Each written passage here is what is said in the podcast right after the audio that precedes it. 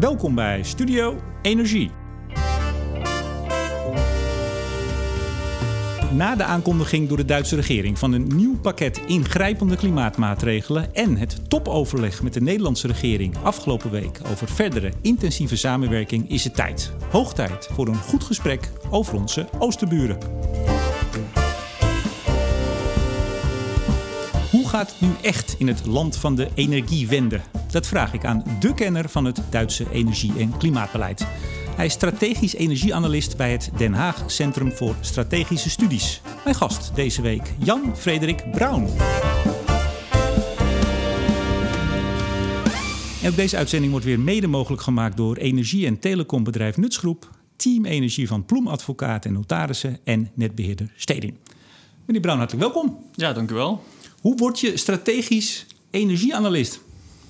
Dat is een goede vraag. Ik denk... Uh, Meteen maar de eerste vraag, gewoon hop, bam, erbovenop. Ja, dat... Uh, nou, hoe word je strategisch energieanalist? Ik denk vooral een brede interesse in politiek, economie.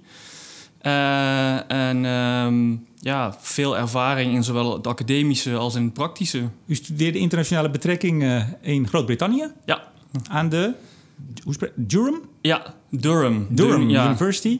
En gepromoveerd in Duitsland, Political Science en Economics. Dat klopt, aan de Universiteit van Osnabrück, hier vlak over de grens. Kijk eens aan. Ja. En altijd uh, voorliefde gehad voor de internationale perspectieven? Dat wel, maar niet in energie eigenlijk. Want energie was eigenlijk ook heel lang een heel saai onderwerp. Hè? Ik denk als wij hier 15 jaar geleden hadden gezeten... dan uh, hadden er waarschijnlijk drie man in een paardenkop naar geluisterd.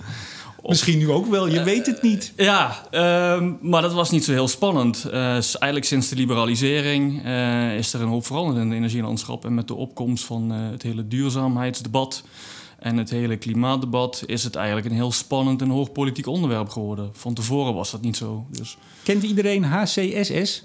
Ik hoop het. Het Den Haag Centrum voor Strategische Studies. Wij zijn hier al een prominente denktank in Den Haag, of in Nederland sinds 2007 geleid door Rob de Wijk. Die kennen de meeste mensen wel, hè? Die kennen de meeste mensen wel, ja. En we, ja. we zitten hier op het uh, Lange Voorhout nummer 1. Hoe mooi kan je zitten? Ja, het is de mooiste straat van Nederland. Ja, in, in een kamer die ook jullie podcaststudio is, heb ik begrepen. Ja, dit is onze media room, ja. Media ja, room, kijk eens aan. precies. Hier worden al onze spencils de wereld ingestuurd. Uh. Ja, want ik hoorde ook een podcast die u had met een van mijn vorige gasten, met Erik Klooster. Dat klopt, ja. Ja, ik, uh, ik ken Erik omdat ik ook uh, de secretaris was aan de CCS-tafel van, van het Klimaatakkoord. En daaruit ken ik Erik. Dus, ik, zag, ik zag op uw LinkedIn een mooi, mooie aanbeveling door Manon Jansen, de voorzitter van de tafel. Dat ook nog, ja. U had fantastisch werk gedaan, Nou, kijk, kijk eens aan. Ja, dat zei zij, hè? Of ja. dat zo is, dat, ja, dat ja. weet ik niet. ik, ik kondig u aan als de kenner van het Duitse energie- en uh, klimaatbeleid. Uh, hoe, hoe, bent u zo uh, in die Duitse, de Duitse zaak verdiept geraakt? Is dat door uw studie of zijn er andere redenen voor? Het is vooral door mijn studie. Ik heb er 7,5 jaar gewoond. Ik ben er dus gepromoveerd. En toen ben ik in Duitsland blijven werken. eerst in Düsseldorf en daarna ook een tijd in Berlijn. En ik heb uh, uh, het hele Duitse klimaatdebat dus ook van dichtbij uh, heb ik dat ook dus kunnen volgen. En toen ik terugkwam in Nederland merkte ik eigenlijk dat er heel weinig bekend is over Duitsland. Dat, dat verbaast mij zeer. Want ik zeg altijd, Nederland is de 17e deelstaat van Duitsland.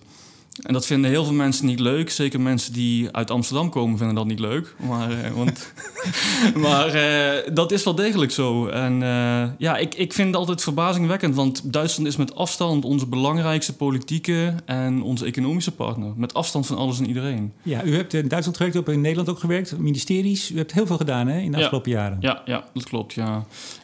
ik, heb, ben, ik heb vooral gewerkt als, zeg je dat het beste, als projectmanager. Uh, allerlei verschillende projecten, maar altijd op het gebied van uh, oftewel duurzaamheid of uh, chemisch industriebeleid of energie. Ja.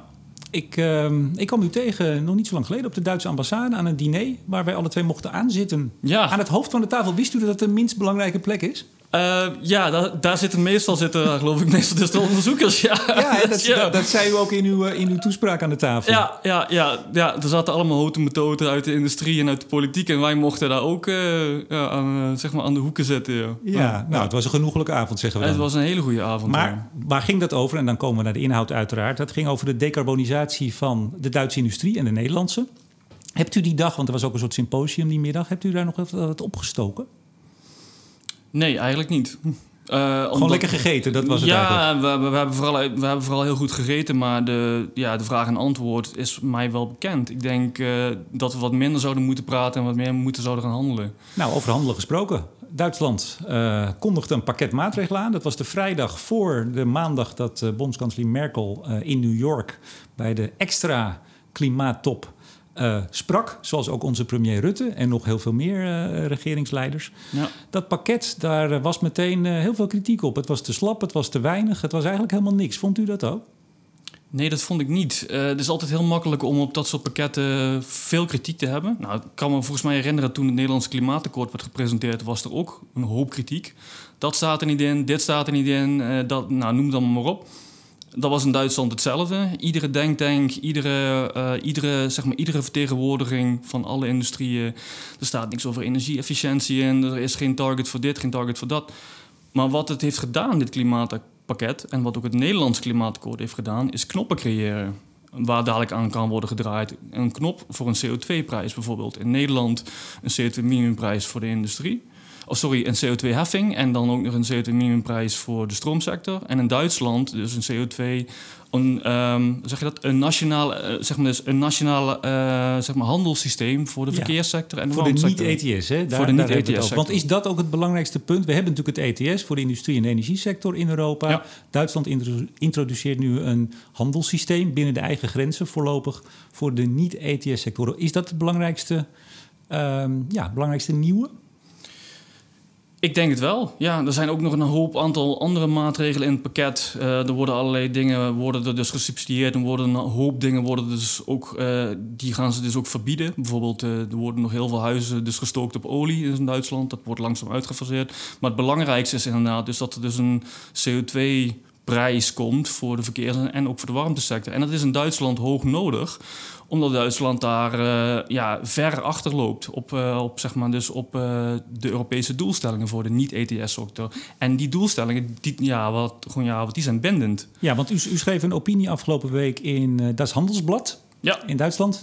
noem maar, de, volgens mij de FD van Duitsland. Juist, juist. Dat schreef u trouwens samen met, moeten we even helpen wie dat was? Dat is de heer, uh, dat is de heer Andreas Koelman. Dat is uh, de voorzitter van de Raad van Bestuur van de Duitse Energieagentschap. En hoe moeten we die, uh, die club zien in de Nederlandse verhoudingen? Waar is mee te vergelijken? Het is lastig om dat te vergelijken. Het is in 2005 opgericht door de destijds rood-groene regeringscoalitie. En ja, het is zeg maar een soort opdrachtsorgaan van het ministerie van Economische Zaken daarmee kan je het vergelijken. Ik weet niet, ik weet niet wat in Nederland, of wij in Nederland zoiets hebben. Ik dacht eerst aan uh, iets als PBL of zo, maar dat is toch een andere, ander instituut. Ja, er werken 200 man geloof ik, hè? Dat is een ja, flinke club. klopt, ja. ja. U had het in dat artikel in het Handelsblad, had u het over... Uh, ja, dramatisch is het in de Duitse verkeerssector, de uitstoot. Die is zelfs hoger dan in 1990. Ja, die is weer gestegen, ja. Gestegen zelfs. Hoe komt het dat het zo dramatisch gaat daar? Dat is een goede vraag. Als ik dat zou weten, zou ik niet bij HC6 werken. maar waar, waar, zou u dan werken? dan zou ik uh, ergens werken waar ik veel meer geld met dit soort, uh, met dit soort vragen beantwoorden zou kunnen verdienen. Nee, even serieus. Waarom komt dat? Um, Duitsland heeft natuurlijk een gigantische automobielindustrie. En uh, ja, die hebben ook enigszins zitten slapen.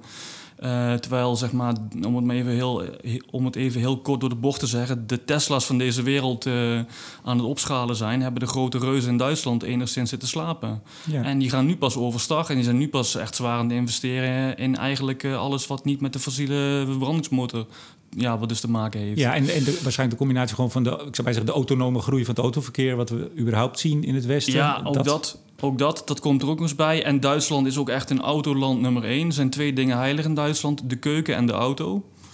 Uh, dat, is echt, uh, dat zijn echt zeg maar, dus de twee heilige koeien. Dus, uh, ja, ik, ik, dus dat is wel inderdaad heel erg. Ehm, dat is vrij verontrustend in de zin van dat het heel veel geld gaat kosten. Maar, maar toch even, want in Nederland hebben we aardig wat elektrische auto's, maar het is nog peanuts. Ja. Dat is toch niet waarom wij veel beter scoren? Door die paar elektrische auto's die er nu rijden? Nee, nee, nee, nee, nee. Maar dit is wel, kijk, ik ik geloof dat de verkeerssector in Duitsland ook een, ook een, ook een veel groter deel uitmaakt van, zeg maar, van de uitstoot dan hier in Nederland. Ik dacht 17 procent, hè? Ja. Uh, meen ik me te herinneren. Ja. Flink, fors. Ja, Echt fors, ja. En de gebouwde omgeving, hoe zitten ze daar, de Duitsers?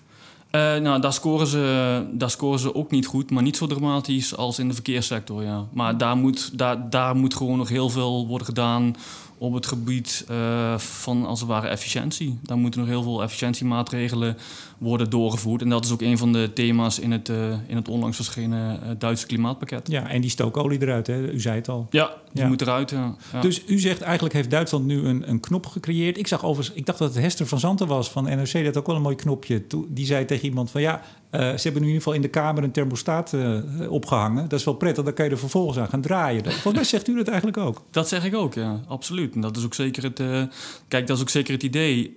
Ik denk ook dat als er een groene, zwarte regering komt in Duitsland, dat zou dus een regering zijn, CDU, CSU en ook anderzijds dus de Groenen. De Groenen staan op dit moment in de peilingen, zijn ze groter dan het CDU. Nou, uh, dan zal er aan die knoppen worden gedraaid. En dan gaan die knoppen omhoog. Bijvoorbeeld aan de tarieven. Hè? 2021 wordt het een tientje. Uh, die heffing, die, die CO2-heffing. Ja. Uh, dat gaat op naar de 35 euro in 2025. Ja. Daarna wordt, wordt het geveild met een, ook weer een bandbreedte tussen de 35 en 60, geloof ik. Ja, klopt. En dan gaat vervolgens gekeken worden, blijft dat nodig? Dus er is voldoende om aan te draaien, inderdaad. Ja, er is voldoende om aan te draaien, maar er is bijvoorbeeld nog niet een... Uh, wat, wat er nu nog ontbreekt, is dat er nog geen duidelijke emissiegrens zeg maar, is vastgelegd. Hè. Er, wordt, er, wordt gesproken van dus een, er wordt gesproken dus van een prijs hè, tussen de 10 en 35 euro tot 2025. En dan uh, vanaf 1926 wordt er dan dus een dan maximale... gaan kijken voor zo'n plafond. Juist. Precies. Ja, ja. Maar dat is natuurlijk niks. Kijk, als er waren 35 euro per ton CO2... dan hebben we het over 10 cent aan de pomp. Zeg maar dus per liter, uh, ja, noem het maar op, benzine. Nou ja, dat is niks. Dus ik snap ook wel heel die kritiek. Maar het idee is dat dat natuurlijk uh, veel meer gaat worden. Ja. u zegt dat is niks. Ik denk dat het een beetje afhangt van de beurs die je hebt als je staat te tanken. Ja, maar uh, als het ware, je hebt nu al, zeg maar, dus, je hebt nu al, geloof ik, schommelingen aan de pomp tussen de 10 cent, 20 cent. Dat is toch niet zo vreemd? Ik ga niet zo vaak tanken, want ik doe alles met openbaar vervoer. Maar wat ik zo, wat, hetgene wat ik zo meekrijg, is dat niet vreemd, toch? Dat af en toe aan de pomp de prijs, zeg maar, als het ware, met 10 cent naar beneden gaat of met 20 cent of zo. Maar ik, ik neem aan, u, u, volgt de Duitse situatie heel goed, dat ook de, de regering Merkel heeft te maken met uh, een meerderheid zien te krijgen achter de plannen. En dit was blijkbaar, zoals bij ons het klimaatakkoord, het maximaal politiek democratisch haalbare? Ja, dat is de vraag. Uh, dat is altijd lastig. Ik denk wel dat de CDU en de CSU voelen natuurlijk de hete nek van de AFD uh, dus in hun nek. En de hete adem, ja. De hete adem waarschijnlijk in de nek. Sorry, ja, dat is precies wat ik bedoel. Ja, ja. ja dat, zeg maar, dat krijg je ervan. Als je de hele week en Duits en Nederlands uh, door elkaar zit te praten en schrijven... dan gaat het helemaal fout. Geen enkel probleem. Ik vind het charmant. Ja. Maar, maar u zegt, er zat misschien toch wel meer in gezeten? Ik denk het wel, ja. Ik denk het wel. Maar ik dan denk... bent u dus eens met die kritiek van heel veel partijen en denktanks... die zeggen van ja, dit is allemaal slappe hap. Ja, ik denk dat het veel beter was geweest om een veel ambitieuzere CO2-prijs uh, zeg maar in te voeren. In plaats van al die maatregelen die er nu nog bij zijn geplakt. Hè? Het verbieden van zeg maar, stookolie. Het was veel beter geweest om dat aan de markt over te laten. Als je gewoon een goed functionerende CO2-prijs hebt, dan had je al die dat hele, zeg maar, als het ware die hele waslijst aan maatregelen, die had je niet nodig maar. Waar, waarom denkt u dan? Want hè, Angela Merkel die stond in uh, New York, zei ze van uh, Duitsland wordt uh, klimaatneutraal in 2050. Ja, ja, ja, ja. ja, nee, ja, ja. Ja, maar kijk, ja, kijk, dat is natuurlijk altijd, dat is in New York is het makkelijker te verkopen dan, dan dat je dat, zeg maar... Maar het is toch ook de officiële koers van Duitsland inmiddels, of niet? Ja, ja, dat is het ook. Ja, ja, maar, dat, maar zoals de maatregelen er nu voor staan, gaan ze dat niet redden. Nee, maar dit is nogmaals die thermostaat. Precies, dit is die knop, ja. Maar waarom ja. denkt u dan, dat is toch even interessant, waarom denkt u dan dat als er toch wel meer in had gezeten, politiek, dat dat het niet geworden is? Omdat dat ook dus met politiek te maken heeft. Een heel groot deel van uh, de SPD, uh, van uh, de SPD-stemmers in Duitsland, ja, die wonen in heel veel kolenregionen. En dat, is, en dat ligt natuurlijk heel veel gevoelig. Heel veel mensen die op, die op de CDU stemmen en op het CSU stemmen, dat zijn de zware jongens uit de industrie. Dat zijn zeg maar de Erik Kloosters van deze wereld. Uh, ik, ik, denk dat hij luistert, dus dat is goed om te horen. Voor dus, hem. en ja, en uh, nou ja, ik denk dat die ook wel eens bij. Die zijn ook regelmatig bij mevrouw Alt, die zijn ook regelmatig bij mevrouw Merkel en bij meneer Altmaier op bezoek geweest. En die zullen ook wel een andere boodschap hebben achtergelaten. Meneer Altmaier, de minister van Energie. Juist, ja. ja. Maar ja. dan is het toch, als ik het u toch even samenvat, toch wel een politiek uh, punt dat er niet meer in zat. En dan zat er toch dus blijkbaar op dit moment niet meer in. Ja, dat ligt, ik denk dat hij misschien daarin gelijk heeft. Maar het ligt ook aan wat voor risico je wilt nemen. En ook in hoeverre je de toenemende kritiek uit de samenleving, ook uit de Duitse, echt serieus neemt. Ja. hele... nou, nou, is het volgens mij wel een verschil met het Nederlandse. U hebt in het uw artikel, laten we daar zo nog even terugkomen, een aantal verschillen aangeduid hè, tussen de Nederlandse en de Duitse plannen. Mhm. Maar één is volgens mij wel dat in Duitsland men nu wel de fossiele autorijden laat betalen. Al is het dan nog maar die 10 cent op dit moment. Maar het loopt wel op, geloof ik. Hè? Wel laat betalen voor de, de Tesla-rijder. En in Nederland hebben we gezegd dat gaan we niet doen. Daar is de VVD voor gaan liggen. Mhm. Ja, ik weet niet precies hoe dat zit. eh, en ook hoe dat verder... Ook, want dat moet nu nog verder worden uitgewerkt in de komende dagen. Ik heb begrepen dat er nu al... eh, dus een, eh, er ligt nu al een heel pakket van 250 pagina's... waarin zeg maar, deze eerste voorstellen verder worden uitgewerkt. Dus daar kan ik nog geen zinnig woord op zeggen. Ik vond die eigenlijk. 20 in de samenvatting vond ik al best lang. Dat vond ik ook, ja. Maar even, wat, wat is u nog meer opgevallen aan dat Duitse pakket? En dan toch even in vergelijking misschien met Nederland? Oeh, ehm, het, het blijft mij altijd verbazen ehm, dat, we, dat we niet veel eerder, dat Nederland en Duitsland niet veel eerder met elkaar in gesprek waren geweest over, goh, wij zijn bezig met het klimaatakkoord, wij zijn bezig met een eigen, met een eigen, Duits, ehm, met een eigen Duits pakket. Waar kunnen we nu al bijvoorbeeld op coördineren? En dat, dat, ik heb het idee dat die twee discussies toch wel enigszins langs elkaar heen zijn gegaan. Nou was eh, in augustus, eh, 22 augustus, was eh, Merkel was hier met een deel van haar kabinet op het Katshuis. Ja. Ik had minister uh, Wiebes op de stoel waar u nu zit. Althans, figuurlijk dan natuurlijk. We zaten niet hier. Die was buitengewoon verguld en uh, aangenaam uh, nou, verrast. Hè? Hij vond Ja. het heel fijn. Ja. Um, was het ook politiek een bijzondere ontmoeting? Nee, want eh, nou, ik heb het. Ik, want ik luister uiteraard ook altijd naar Studio Energie. dus ik heb die uitzending ook gehoord. Uh, maar dan ben ik altijd benieuwd, maar, maar wat. Ik ben altijd benieuwd waarom was meneer Wiebes dan zo verguld? En als ik dan ook daarna de persconferentie zag, dan mooie verhalen van ja, we kunnen zoveel Nederland. Wij kunnen zoveel van Nederland leren als Duitsers, want ze zijn al zo ver in de verkeerssector. En dan komt Rutte met als we grensoverschrijdend samenwerken, dan heeft dat uh, grote, uh, grote economische voordelen. En de Duitsers waren onder de indruk, zei Wiebes, van onze aanpak van het zo kostenefficiënt mogelijk te doen. Toen dacht ik, hebben de Duitsers daar zelf ook nog niet al een, uh, iets voor bedacht? Ja, ja, en dat ze ook zo onder de indruk waren van ons, heel, van ons hele, van ons hele hoe noem je dat, poldermodel. Maar uh, toen in deze Kamer Erik Klooster zat, toen zei hij... we zijn wel iets te ver doorgepolderd met het hele klimaatakkoord. Dus, ja, uh, nou, daar kunnen ze dan weer van leren. Daar kunnen ze weer van leren, ja. ja. Niet, te ver gaan. Maar nou was er dus de, of afgelopen week... Uh, wij nemen dit dan soms op vrijdag op. Dat kunnen we wel even bijzeggen. Dus dat was geloof ik eergisteren. Hè? Ja. Ehm, kwam er ook een, een joint statement uit, geloof ik. Dat werd ook ondertekend. Ik zag een, een tweetje van het ministerie van EZK. Minister Wiebes en zijn Duitse collega Altmaier... hebben vandaag afspraken gemaakt over samenwerking tussen Nederland en Duitsland... bij de energietransitie onder meer op het vlak van windenergie op zee en waterstof. Was u onder de indruk van die uh, verklaring? Ja, dat was de zogenaamde intentieverklaring, ja. Uh, die getekend is door de minister uh, samen met zijn Duitse collega Altmaier, ja. Een intentie tot wat? Een intentie tot verdere samenwerking. Maar ik denk dat het vooral, wat daar vooral in staat, is de focus. Waar willen ze zich eigenlijk op gaan richten? En de focus heel duidelijk daarin is dat het gaat om dus wind op zee, waterstof, een CCS en uh, systeemintegratie. CCS ligt heel moeilijk in Duitsland, hè? Uh, nou, dat is een beetje passé. Dat was heel lang zo in Duitsland, omdat de discussie werd gevoerd van... wij willen natuurlijk geen CO2 gaan opslaan. Die wordt veroorzaakt door een smerige bruinkolencentrale. Maar dat is lang niet meer zo. En um, in het Duitse klimaatpakket staat ook... wij, zeg maar dus de Duitse regering wil CCS gaan subsidiëren... voor... Uh, heel duidelijk voor de zogenaamde grondstoffenindustrie. Dus voor de industrie. En niet voor de stroomsector. Zeg maar de Tata Steels van ons, zou ik maar zeggen.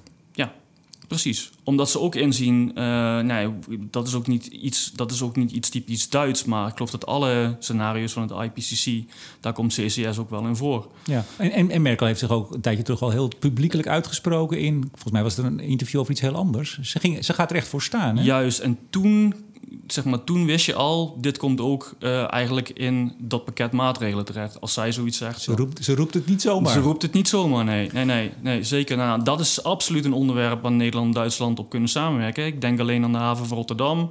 Ik denk aan het, uh, grote, ik denk aan het grote Pottersproject. Ik denk dat de Duitse industrie daar heel in geïnteresseerd is om daar een deel van hun CO2 uh, op te kunnen slaan. Ja. Maar toch even over die verklaring die, uh, die werd ondertekend. Daar staat ook iets over carbon pricing. Ik ga het niet helemaal voorlezen. Hoewel, ik kan het wel helemaal voorlezen. Dat is een heel kort zinnetje namelijk. Ja.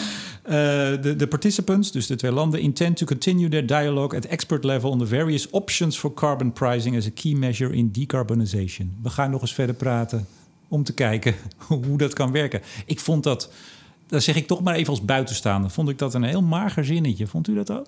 Ja, uh, zeg maar, dat komt over als, als inderdaad uh, weinig inspirerend. Maar ik denk wel dat het, dat het einddoel van zowel Nederland als Duitsland is... dat er gewoon een ETS-prijs voor alles komt. En dan voor heel Europa. En dat ze daar op hun eigen manier naartoe aan het werken zijn. Nederland dus voor de industrie en voor de stroomsector. En in Duitsland uh, dus voor de warmte en ook dus voor de verkeerssector. Maar dat het uiteindelijke doel van de twee regeringen is... om tot een ETS-prijs te komen die dadelijk voor, heel, die voor alle sectoren geldt, voor heel Europa. Ja, want dat pakket opende eigenlijk ook uh, met die verklaring... Hè, dat eigenlijk Duitsland het liefst zou zien... dat ook de niet-ETS-sectoren in het ETS worden gefietst. Juist, ja. Het, het, het, het, het is wel nog een beetje jammer dat ze niet zeggen hoe ze het willen gaan doen. Maar ik denk uh, dat Nederland en Duitsland wel daar een aandrijver in kunnen zijn.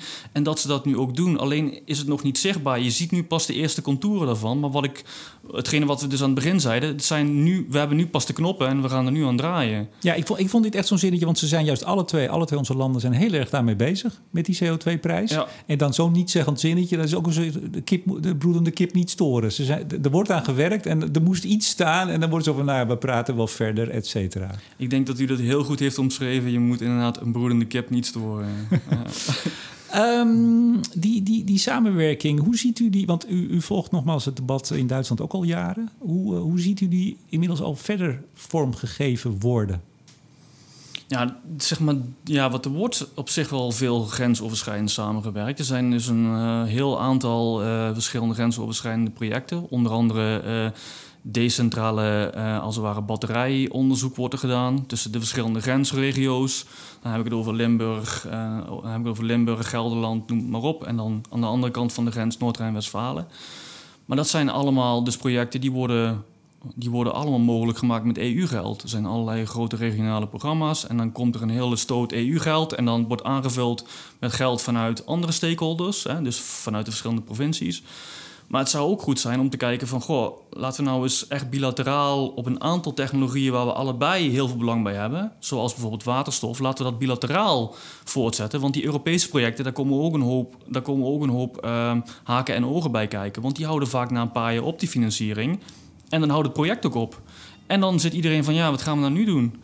En dat is al en, ja, en dat is een beetje jammer. En uh, dat is ook waar ik eerder dit jaar dus onderzoek naar heb gedaan. En we hebben daar ook een studie voor de topsector energie voor geschreven. Uh, en dan komen we eigenlijk tot dezelfde conclusie: dat het ja. vaak ophoudt. Ja. Energy RD, ik heb hem hier staan: Made in Germany Strategic Lessons for the Netherlands. Ja. Prachtige ja. titel. Ja, nou, daar hebben we ook heel lang over moeten nadenken.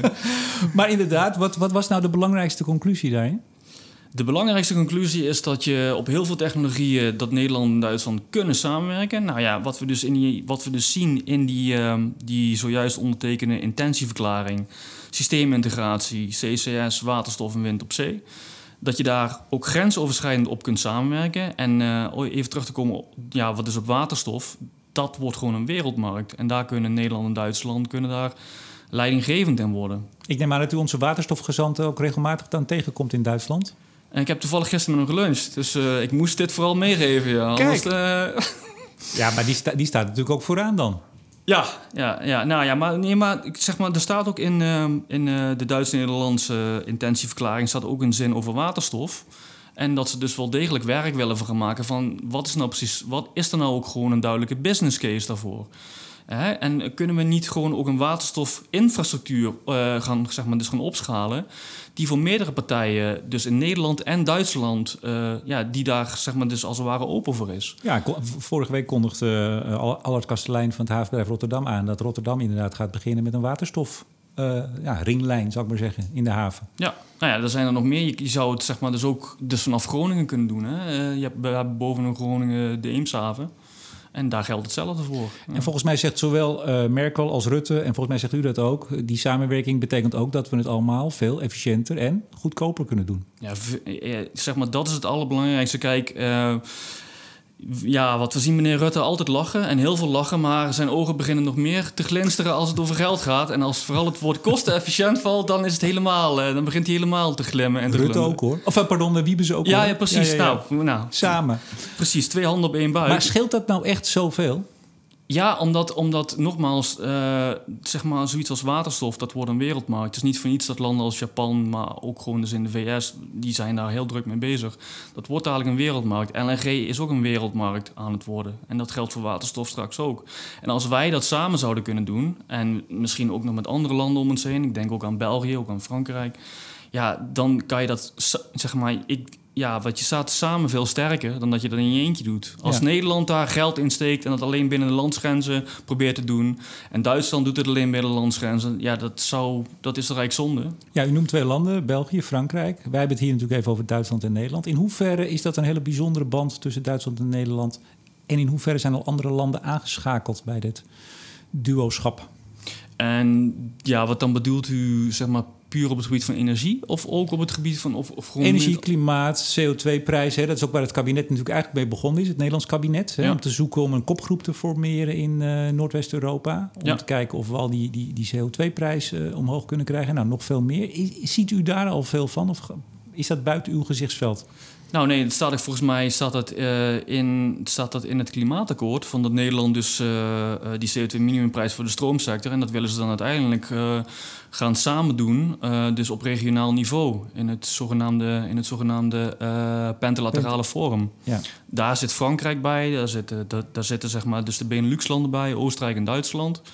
Uh, uh, dus ja, zeg maar, Nederland probeert daar wel degelijk in aan te stuwen. En uh, voor zover ik heb begrepen, willen landen als Frankrijk en zijn landen als Frankrijk, willen die ook, je zeg maar, ja, wat willen die ook vol inzetten Ehm, op de doelstellingen van Parijs. En zijn ze ook hun hele energiebeleid daarop aan het aanpassen. Ja, ik, ik zei net even, ik, wij, wij, kwamen elkaar tegen op de ambassade hier, nou, hier vlak achter eigenlijk. Ja. Um, toen, toen, dacht ik, goh, u zult wel vaak in dit soort kringen verkeren. U zult wel veel op uh, recepties en bij dit soort bijeenkomsten zijn. Nee, dat valt mee. Oh. Nee, dat, dat, dat valt reuze mee. Om, ja, je kan daar altijd lekker eten en je kan een goed glas wijn drinken, maar ik probeer het tot een minimum eigenlijk dus te reduceren. Ja. Nou, laat ik het anders zeggen. U, u hebt internationale betrekkingen gestudeerd. U, u, u, kijkt naar meer dan alleen energie.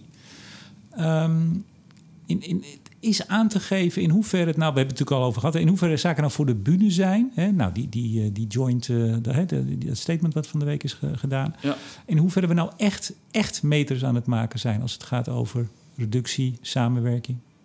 Nou, als het gaat om reductie, maken we inderdaad nog niet veel meters. Uh, daar is nog heel veel werk te doen. Maar ik denk, ik denk nogmaals dat het nog niet goed zichtbaar is. Uh, kijk, we zien nu pas de eerste contouren van een samenwerking. Uh, mijns inziens veel te laat. We hadden eigenlijk dit debat al tien jaar geleden moeten voeren. Maar ook als je kijkt naar gewoon... Toen liepen er nog geen mensen op straat, hè? nou ja, zover wil ik niet. Althans, geen demonstrant. Nou ja, de druk, nou, zo, is, ja, ja, ja, ja, de druk is natuurlijk opgevoerd. Ja, dat klopt, dat klopt, ja. Maar als je gewoon kijkt naar bijvoorbeeld zeg maar, dus naar de economie van Nederland en Duitsland... die zijn zo met elkaar verstrengeld. Uh, ik zeg altijd van als zeg maar, de Duitse minister van Financiën... als die zeg maar niest, dan, ja, dan raken we in Den Haag. Dan worden we zenuwachtig. Uh, ja, is, is, is het gewoon vreemd dat we dat niet eerder gedaan hebben. Maar het is gewoon moeilijk nog zichtbaar. Ik denk dat het heel belangrijk is dat er in de komende, dat er in de komende drie tot vijf jaar gewoon een aantal concrete projecten worden gerealiseerd. Waarin ook de burger kan zien van goh. Hey, dat ziet er toch goed uit. En uh, dat dat gewoon ook echt een project is dat ook echt resultaat levert. Ik, ik noem zoiets als waterstof. Hè? Als je, als je daarmee kan aantonen dat we daar gewoon aanzienbaar onze CO2, uh, als we maar, uh, zeg maar, dus onze uitstoot kunnen reduceren. Maar, maar, ja, pardon. Maar ziet u, ziet u dat het ook echt gaat gebeuren? Nogmaals, wat we, wat we zien, dat kunnen we allemaal zien. We kunnen de kranten lezen, maar u kijkt ook aan de achterkant. Ziet u het er ook echt van komen? Ik zie het er wel van komen, maar ik wil het even omkeren. Ik denk dat het juist nog in de media nog niet zo heel erg zichtbaar is. Kijk, als Shell, uh, zeg maar, uh, een, een, een, uh, zeg maar een, een, die bouwen, of die hebben nu net een hele grote PEM-elektrolyse gebouwd, dus in Rijnland, geloof iets van 10, geloof iets van 10 megawatt.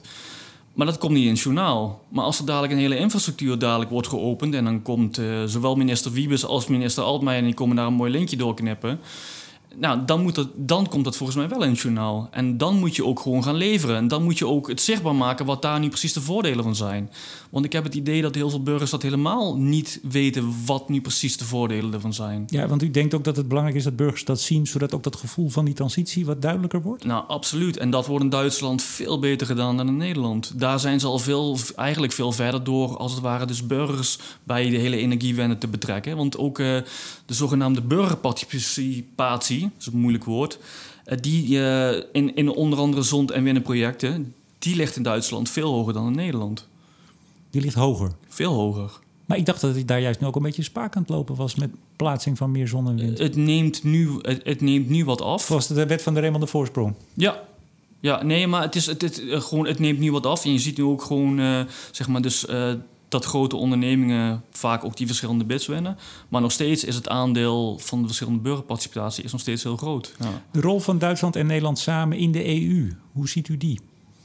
Mm, uh, dan ook met betrekking tot energie? Of gaan we nu, gaan we nu heel breed... Uh... Energie en klimaat, daar zitten we natuurlijk voor, hè? Ja. ja. Nemen wij samen met Frankrijk, want Macron is natuurlijk ook heel duidelijk bezig... om uh, dat Europese energie-klimaatbeleid op te trekken. vormen wij daar als Nederland, laten we daartoe beperken... inderdaad ook een voortrekkersrol? Ja, ja, ik zou zeggen ja, zeggen ze op zijn Duits. Dat is ja en nee. Uh, in de zin van dat wij hebben wel een hele grote mond. Hè? Nou, daar zijn Nederlanders sowieso goed in. Een hele grote mond altijd. Maar als we kijken wat we tot nu toe leveren, is dat natuurlijk heel erg karig. Wij willen wel van alles. En we hebben een prachtig klimaatakkoord geschreven. Ik was onlangs, uh, ik was onlangs op het ministerie van Economische Zaken van Noord-Rijn-Westfalen. Heb ik daar ook een mooie presentatie gegeven. Onder andere in het Duits het Nederlandse klimaatakkoord uitgelegd. En ook al die vijf tafels, daar snapten ze helemaal niks van. Maar ze schrokken vooral van hoe gaan jullie dat in godsnaam doen? Ze waren, daar, uh, ze waren daar heel erg van onder indruk, zowel als waren positief als ook negatief. Ik wou net zeggen, onder indruk, dat kan op twee manieren. Ja, dus daarom zal Nederland heel snel moeten gaan leveren. Dat is ook wat ik net zei, want je moet echt gewoon duidelijk concrete resultaten boeken. Want je kan niet alleen maar met mooie ambities komen. Ja, maar u zegt op het ministerie keken ze met grote ogen, zo vertaal ik het even. Hoe kijkt u naar de uitvoering van het uh, Nederlandse klimaatakkoord?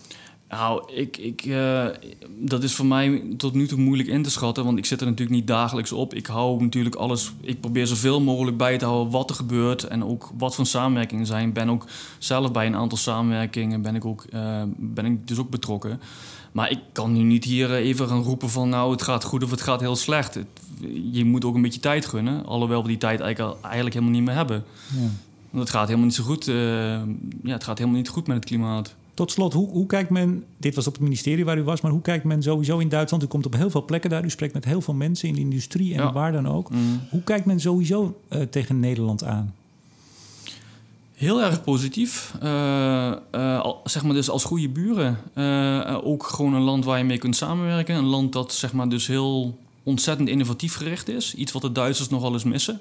Duitsers zijn nogal star en het is vaak nogal lastig. Kijk, in Nederland kom je, sta je, als je wil, sta je zo in de, sta je zo in de werkkamer dus van de minister. Nou, daar weet u alles van. Daar kan je in Duitsland vergeten. Daar, uh, zeg maar, dus daar komt Remco de Boer uh, met zijn mooie logo niet zomaar nee, binnen. Nee, ik kan niet bij meneer Altmaier even langs. Nee, dat, uh, dat zal denk ik een heel lastig verhaal Ook worden. niet als ik het via u probeer? Oh nee, dan helemaal niet. Oh, dan helemaal nee, niet? Nee, nee, nee, maar over het algemeen, zeg maar, over het algemeen zeg maar, ja, zijn wij gewoon hele goede buren. En als je gewoon naar onze economieën kijkt is er ook heel veel overlap en is er ook heel veel mogelijkheden, uh, zijn er ook heel veel mogelijkheden om dus samen te werken. Ja, meer samenwerken, dat zegt u. Absoluut. Oké. Okay. We, we, hebben in een half uur uh, ongeveer heel Duitsland uh, doorgenomen. Ik werd laatst iemand zei tegen mij: ah, het is toch een beetje lang af en toe een uur de podcast. Ik dacht, we gaan wat sneller. Mij is het bevallen, maar uh, ben ik nu nog wat vergeten? Hebt u nog heel veel op uw lever dat u dacht: ik had een uur, wellicht. Ik heb nu maar een half uur. Wat hebben we niet besproken? Nou, het, ik wil nog wel één ding eruit eigenlijk halen. Kijk, er staan zowel in het Nederlandse als ook in ook gewoon dus in het Duitse klimaatakkoord staan een aantal maatregelen waarvan ik denk van ja, waarom doe je het eigenlijk? Die zogenaamde vliegtax. In Nederland, ik geloof vanaf 2021 of 2022 komt er 7 euro. Er, ergens is een keer een paar euro. Precies, er komt er dus een paar euro op een vliegticket. In Duitsland gaan ze dat nu ook doen. Maar dat is, ja, dat is toch een beetje voor de bühne. Ik denk dat het veel beter is. Onlangs was op het Duitse journaal... Uh, ik zou iedereen trouwens overigens kunnen aanraden om daarna te kijken. Dat is uh, uitstekend altijd. Ehm, was Zegt het- u b- beter dan eh, ons NOS-journaal? Ja, absoluut. Ja. ja, dat vind ik af en toe echt beschamend slecht. Ja. Ja. Eh, RTL, NOS of beide? Nou, ik, vind, ik kijk wel eens naar het NOS-journaal en dan denk ik van, nou ja, dit slaat echt nergens op. Ja. Dat vind ik echt zo slecht.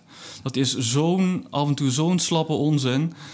ja, nee, maar, nee, maar ik zal, ik- weet je, dat het vaker opent met iemand die dan in Friesland door een aantal sloten zwemt, terwijl er zoveel hard nieuws te brengen is. Ja, maar is ook een beetje uw vak natuurlijk, hè? dat harde nieuws. Ja, maar het was vroeger toch altijd hard nieuws, het NOS-journaal. Het is ook een beetje verwaterd tot, eh, moet vooral leuk zijn, ja. Welk ja. bulletin raadt u ons aan? Eh, De, de, de WDR, de ZDF? ZDF. ZDF. ZDF om 7 uur en om 11 uur. Ja.